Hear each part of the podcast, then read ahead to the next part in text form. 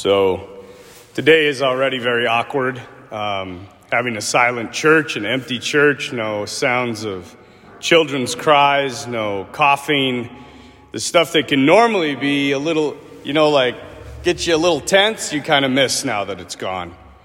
And I've always, you know, if it wasn't awkward enough, now we have to, we also wear pink today. Uh, so it's four guys alone in a church wearing pink, which is a bit bizarre uh, for me.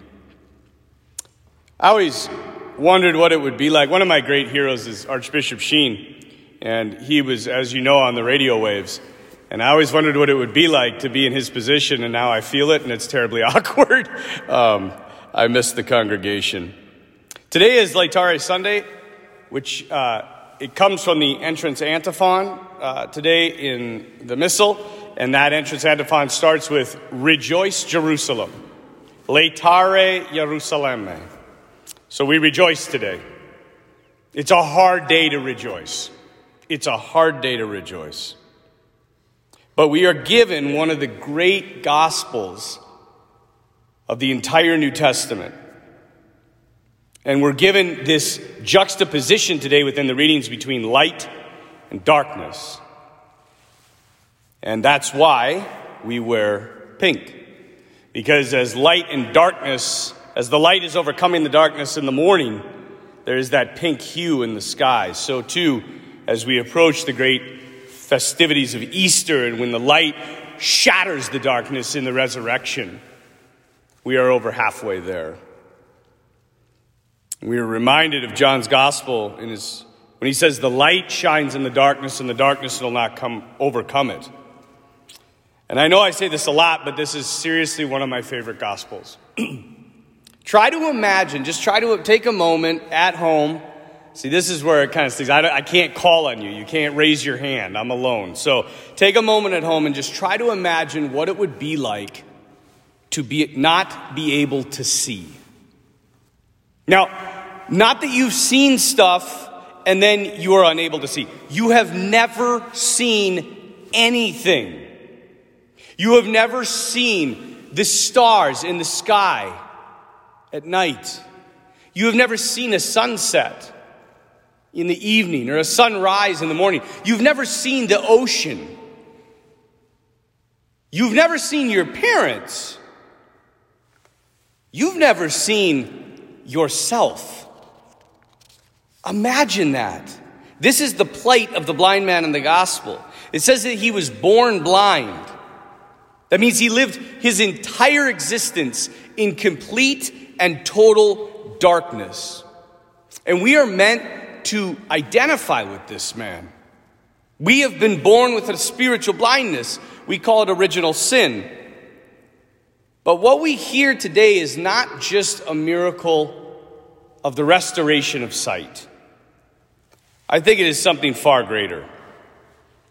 There may be something here that is deeper than what, no pun intended, meets the eye. What we have is argued by a few of the church fathers, which were the earliest theologians in the entire church. And there are three of the big ones John Chrysostom, Irenaeus, and Clement of Alexandria. All three of these men argue the point of this word in Greek. It's called anablepo. And anablepo, blepo means to see, ana means without. And they argue that in the, in the, the Greek speaking world, anablepo was often used not just for blindness, but for people that were born without eyes. And so, what we get here is this whole. The, this is why John. Do you ever want? Maybe you don't wonder this. I wonder this. Why did John give an entire chapter, an entire chapter to this man born blind? You remember last week we talked about the Samaritan woman and that there was some deep spiritual truth uh, trying to be conveyed because really it's not that big of a deal. A woman and a guy meet at a well. Who cares? But for the entire history of humanity, it was teaching us something. So too, so too, with this gospel. And I want you to, with your families at home, okay?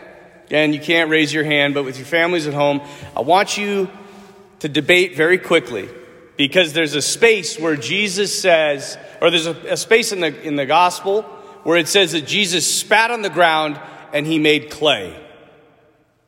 Talk about really quick with your family where else have you heard the word clay? Deacons? Good. See, we, I still can call on these. They better know. Genesis, right? God takes the clay of the earth and he forms man, breathes the breath of divine life into man, and man becomes a living being. So too, Jesus spits on the ground. This is not some weird, you know, ritual, which he's smearing mud on the man's face. He spits on the ground. Saliva being the life of Christ, who is the Son of God, and makes clay.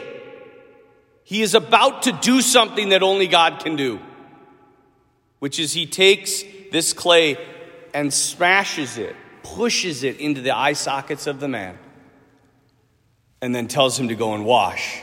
Now, if you can't pick this up, and deacons, you better get this. When he goes to Siloam to bathe, where else do we as Christians who are born blind bathe in water so that we may see? Baptism. These guys are killing it. I don't know about your families, but I would be very disappointed if they didn't uh, get these right. Baptism. So as soon as he washes, he sees. Again, he comes back and everybody freaks out. Why? Because a blind man can see? No, because a man without eyes now has eyes. This is a miracle of recreation, not restoration. And only God can create. And that's why the Pharisees are beside themselves totally beside themselves. The believing Christian sees differently. When we receive baptism, when we receive the gift of faith, when we have conversions, we look at the world differently. Nothing is by chance, everything happens, and it happens for a reason. So, what is God teaching us right now? As I look out at an empty church, as I look out at an empty parking lot, eerily quiet in this city, what is God teaching us? I want to repeat just a bit of what I said on the Feast of St. Joseph, because I assume more people are listening now. The mighty superpower that we call America, who is untouchable, so technologically advanced, so medically advanced, in a matter of weeks, has been brought to its knees. That doesn't sound like a very powerful country. Maybe God's trying to tell us something that we've been blinded to for decades. And so the question I have for all of you watching right now is how does it feel? How does it feel when the world lets you down? When the idols of America come crashing down. My friends, the birth of fear is found in our attachment to passing things, the things of the world. But now the things of the world have been taken away, and we're left alone. The superficiality of our mundane things of the world has been revealed, and its substance is wanting. People are left without sports to watch, sports to play. Many teenagers, I hope, who are watching this right now, your entire senior year has been taken from you. That's the world. The economy is crashing, bars, restaurants are closing. What's God saying? I think what he's saying is this it's time to cultivate the interior life. It's time to go deep. It's time to look out at all of this that has been given to us and see the emptiness that it is. And to know, to know that even though, and it's a legitimate concern, that communion has been taken away from you, Eucharist has been taken away from you, communion with God has not been taken away from you.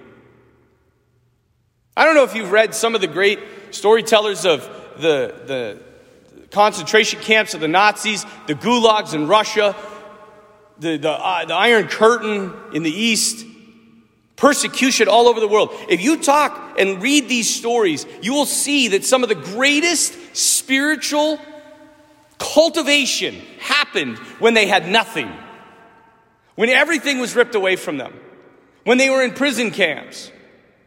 And we're not there yet. You can come here still. This is open. Confession is available. God is saying, let faith grow. Now, you can deny it. You can drown it out with Netflix and video games and what's left of ice, ice fishing, whatever it might be. And by all means, get out, hang out as a family. But my challenge to you is to enter in. And spiritual communion, which you will receive today. Spiritual communion is when you unite your heart with the heart of Almighty God. And we can do that every day, every moment of our life. On the Feast of St. Joseph, one of the biggest insights that came to me is he was the greatest man of communion with the living God to maybe ever exist except for our Blessed Mother, and yet he never received the Eucharist. That's something to think about. Our patron, St. Joseph, was a man of immense communion, and he never received the Eucharist. Did he have fear? You bet he had fear. He just knew where to go, he knew who to trust. And so, when the fears and the panic awaken in your heart, and you feel that insatiable need to go buy toilet paper, move, let your heart move to the only one that can do anything about this, to the only one that can provide, to the only one that won't let you down. This world will let you down, and it will come to an end. You can be as healthy as you want. You can make it through this pandemic. You're going to die. You're going to die. And then what? Hopefully, this time is a time of cultivating faith in silence so that we no longer live in darkness, but we live in light. As anxiety and panic will continue to increase in our country, May we grow in trust and love of God, who alone is in control, so that we will not be blinded by fear, but we will see clearly as we walk by faith.